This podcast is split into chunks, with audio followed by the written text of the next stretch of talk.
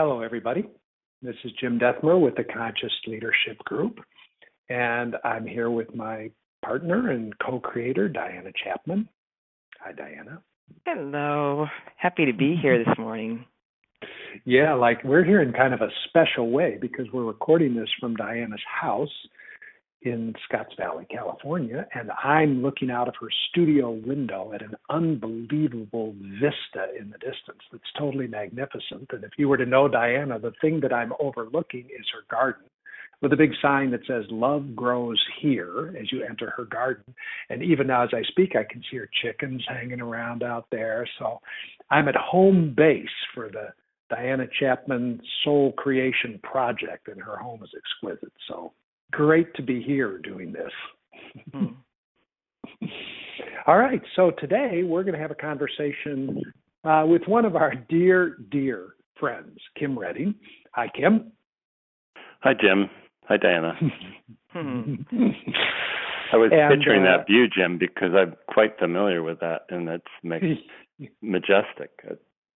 I'm yes, envious. it is. So uh, this uh, this version of our leadership interview is going to be a little bit different, and um, you'll see why as we go, friends. Because uh, Kim has been around us for many years, and he'll talk about himself in a minute, and led very successful companies, and and now he's in a different stage in life, and so we're going to talk to him about kind of what life is like with the 15 commitments of conscious leadership, both as a leader of a company and now just navigating the world as he's navigating it as a retired guy. So it'll be fun. We'll see where this goes. So Kim, why don't we start? Just uh, tell people about yourself a little bit, about your background, so they can identify and relate to you a little bit, and that'd be a great place to start. Sure. So um, I spent most of my working career in the area of real estate and built a number of businesses in uh, real estate securities. And um, really, I got I first got involved in the 15 commitments in an earlier iteration of it when I started my final company uh, investing in real estate investment trusts on behalf of institutions. And Jim came in and helped us put together a culture with a, a, team of people that incorporated many of the commitments. And so I spent 30 years in the uh, field of finance and investment and um, built a team of people that really was trying to integrate many of the commitments of the uh, 15 commitments. Hmm. Yeah, sweet. And then just for the fun of it, what are you doing now? What's your life like now? Well, my life is as busy, if not busier now. I've got six children scattered around the world, and um, so I, I spend a lot of time in, in a granddaughter, a recent granddaughter. So I spend a lot of time working with the kids, um, two of them in particular, kind of getting them situated in life. And I'm in a new relationship with a woman who's also active in the 15 Commitments movement, and uh, she's got three kids. So between us, we've got nine. And uh, I find that I have lots of opportunity to apply the principles and help coach these kids as they navigate life, and um, it keeps me pretty busy. That's great.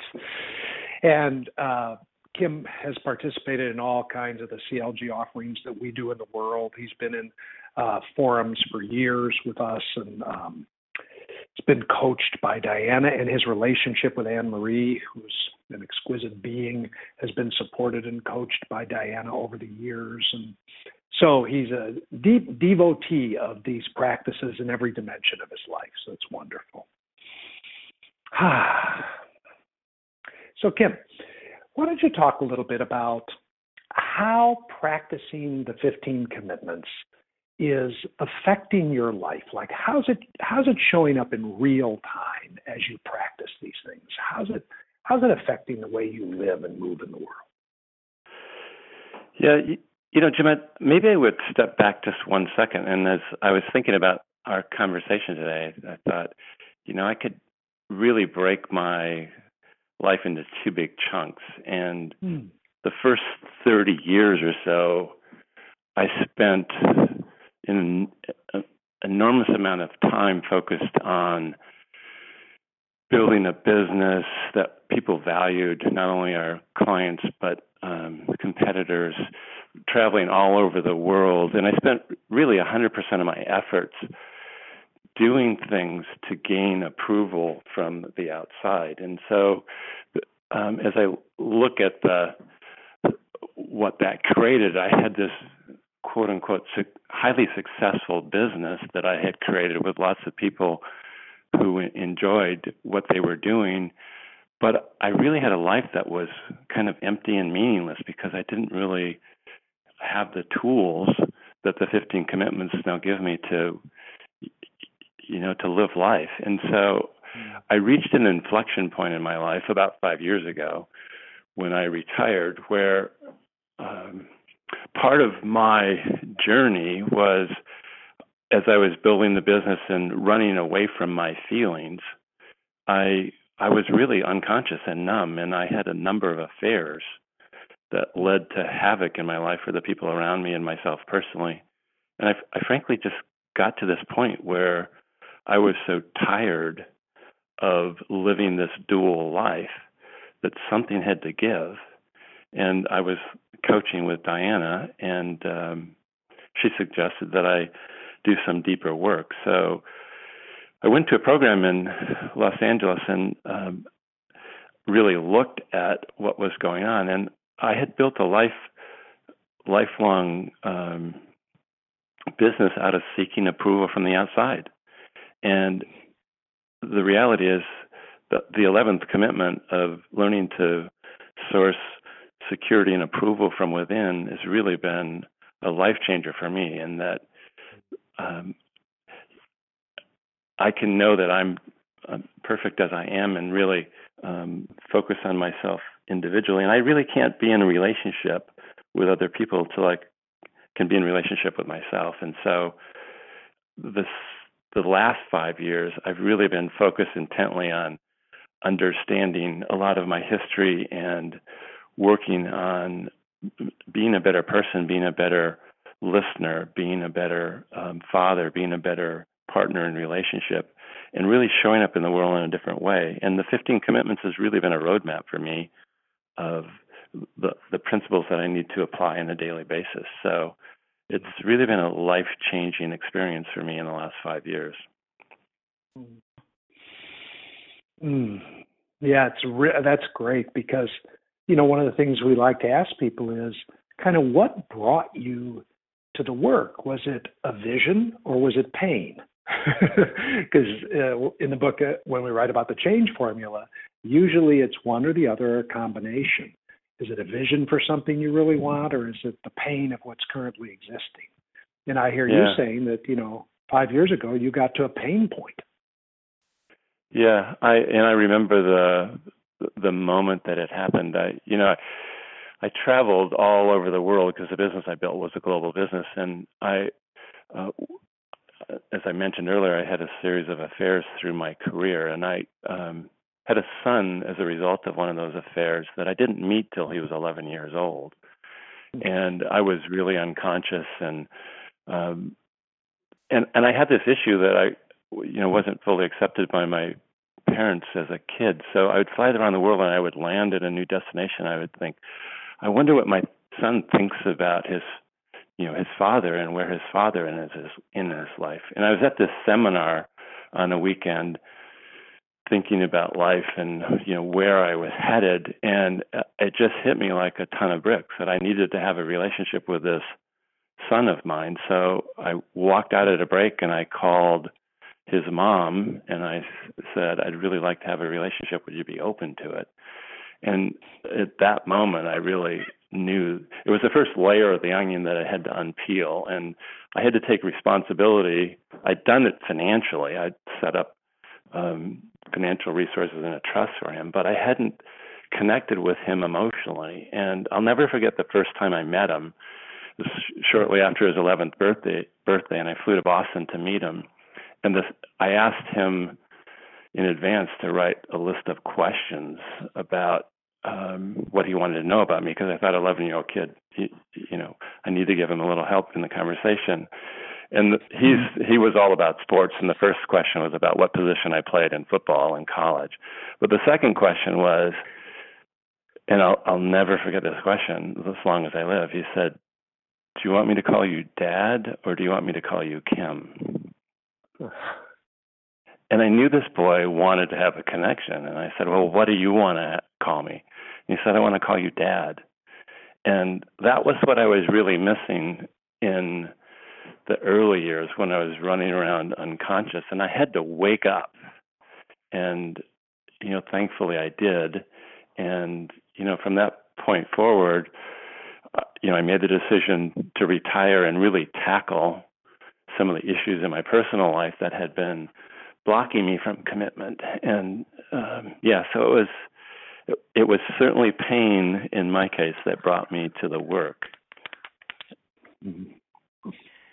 So I think about leadership, and I think that we're leaders at work and we're leaders at home, and especially for those of us who have children, um, we're reliably leading uh, while they're with us. And this is one story about how you've you started to shift a relationship with one of your children. I'm wondering how do you see these commitments have changed the way you're fathering in general, how you're leading with your children? Know, it, has been the the the biggest um, change I think I've made. I, I I've got a daughter who has really struggled with body image issues and self harm and she's been away at a therapeutic uh, boarding school environment. And just this past weekend, all of my kids were together at a wedding. My third daughter got married, and my, my daughter was really struggling with the behavior of um, uh, the other brother, um, who struggled with um, you know substances and just being unconscious himself. And I was able to sit with her and talk about.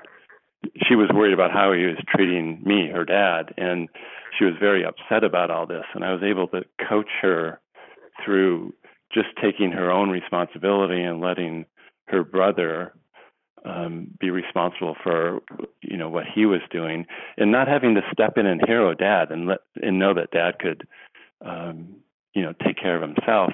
But importantly for her, you know, my counsel was set boundaries with your brother. You know, take your own responsibility on your side of the street, but set boundaries with him.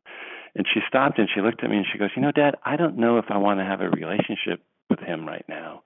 And I thought for a 15 year old girl, that was really amazing. So the change that she's seen in me, and, you know, I've, I've gone to all my children and, you know, confessed to them the affair, and they've all met their brother, and they obviously know about it. Um, and and so just living my life in a way, a conscious way, and them seeing me take responsibility for my actions and change in a very positive way, I think has been really powerful for them.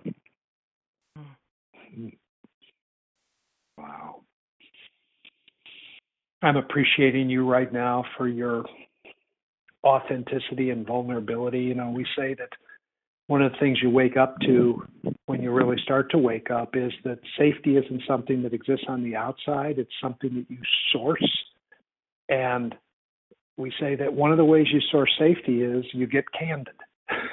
you start telling your truth and you reveal your truth, and then all of a sudden you realize you're safe wherever you go. And I'm appreciating you for just your authentic revealing of yourself and your story here. And I experience you to be somebody who reliably, regularly creates safety for yourself by being authentically real and revealing yourself. And I experience you doing it even right now. So I'm mm-hmm. appreciating you.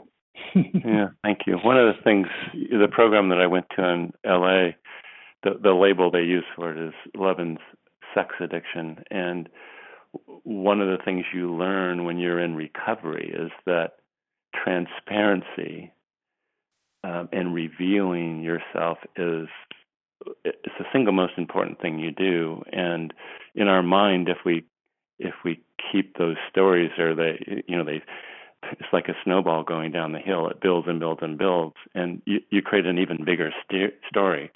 But when when you reveal it first to yourself and then to others, it just evaporates, and you can move forward in a way that you couldn't have without without revealing. So thank you, Jim. Yeah, mm-hmm. we we were just with a group of of coaches this last weekend, and we were exploring this whole topic of shame and how shame doesn't want to be spoken. Um, because when shame is brought into the light through speaking it, it starts to lose its power. And so that's what I hear you did was um, you spoke your shame. Yeah, totally. I, that's work that addicts do over and over again. is just it feels really shameful inside, and you know, there's nothing about the behavior that occurred in the early part of my life, my life that I'm proud of. And in the old days, I was in this shame cycle where, you know, you'd beat yourself up, and then it it would get so bad, and I would act out again. But what I'm really proud of is that I I woke up and I started to tackle the challenges, and it's in large part through disclosure and transparency that you can free yourself of those uh, real shameful moments. So I'd love to hear you talk a little bit about how uh, the 15 commitments show up in your relationship with Anne Marie, who, mm-hmm. as we mm-hmm. said, is a deep practitioner of this work herself. So here's an example to hear, here's a chance for us to hear about how it's really showing up in a couple that's practicing. So could you talk about that a little bit? Yeah, so we've we've gone through it seems like hell in 5 years and I feel it and w- next January we're going to be married and it's um it's the work that we've done to prepare for marriage has been so rewarding. One of the practices that we regularly do is sit down and and just have this practice of saying okay i have this withhold something i've been feeling either resentment about something you said or did and and i, I just blurt it and the receiver just says thank you because often the often almost always the withhold is really about something within me it's a story that i've created so we've got this process of clearing these withholds so the regrets don't build up into resentment um, that w- that we practice. And you know, the learning partner practice that is part of the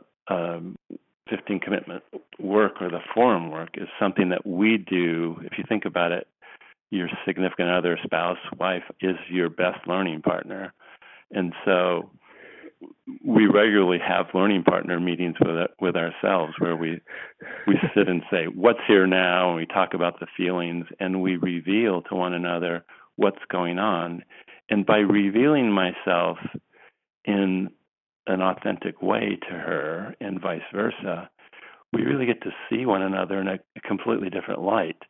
And it's just it's been magical in terms of our relationship I think the other thing that's been really helpful is I used to jump real quickly into the hero mode, and she would be out of sorts, and I would try to fix it.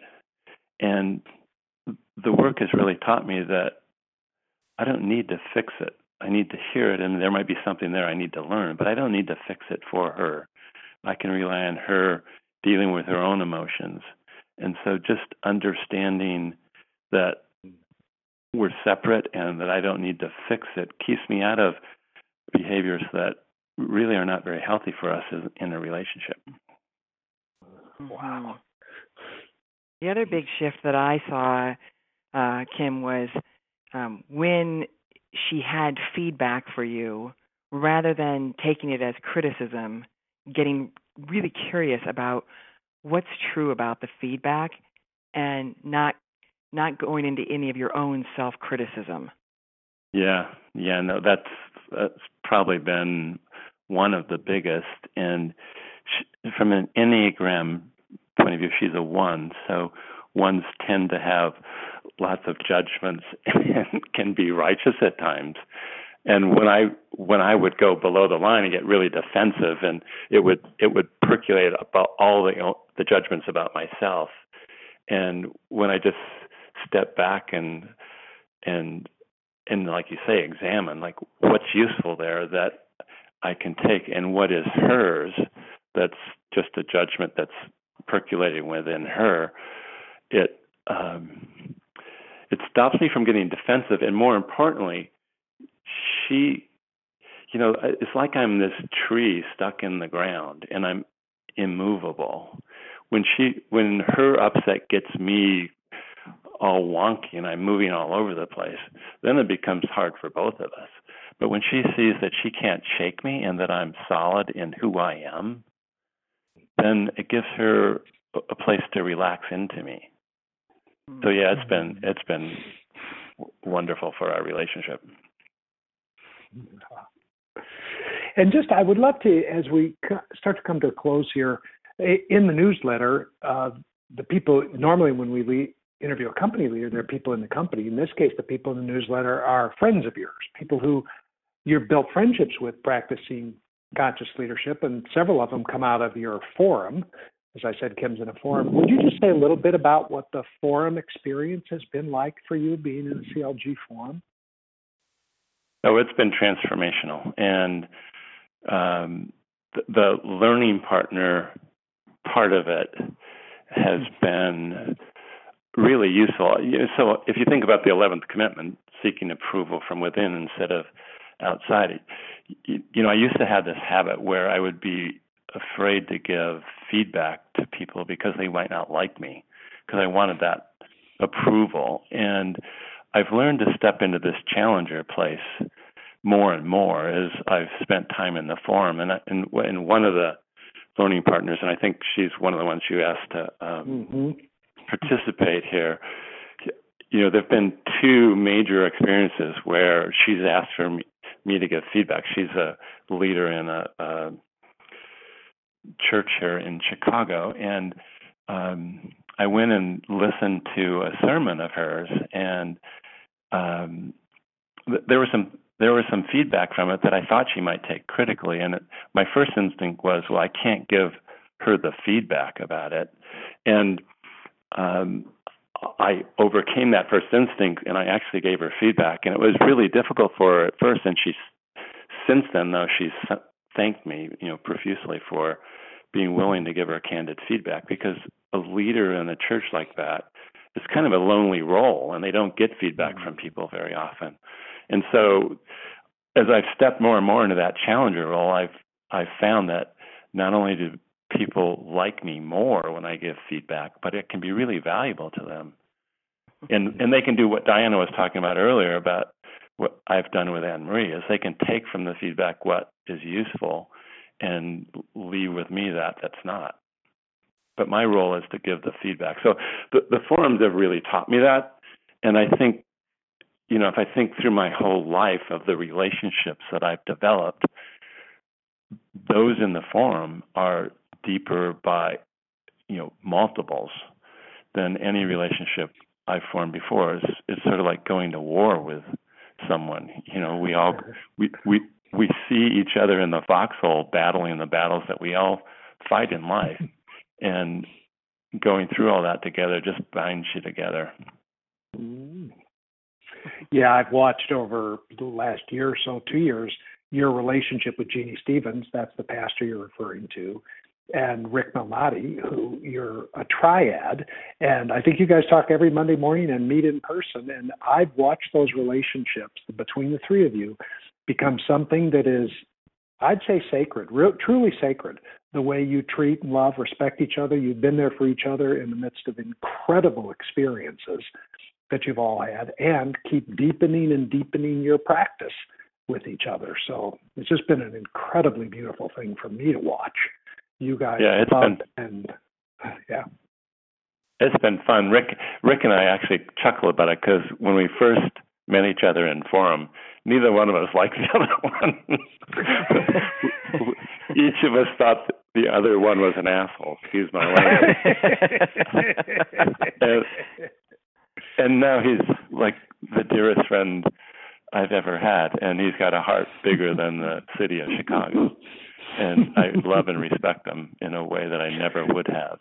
Uh, I'm so I'm so struck right now um, by the contrast, Kim, of knowing you back five, six, seven years mm-hmm. ago, and and talking with you in conversation, and how much adrenaline was there and how much conflict was there and how much struggle was there. And then now, here in this conversation, feeling the ease, uh, feeling the openness, the spaciousness of you and the life you're leading. And um, I'm, I'm just it's it's wow, what a contrast.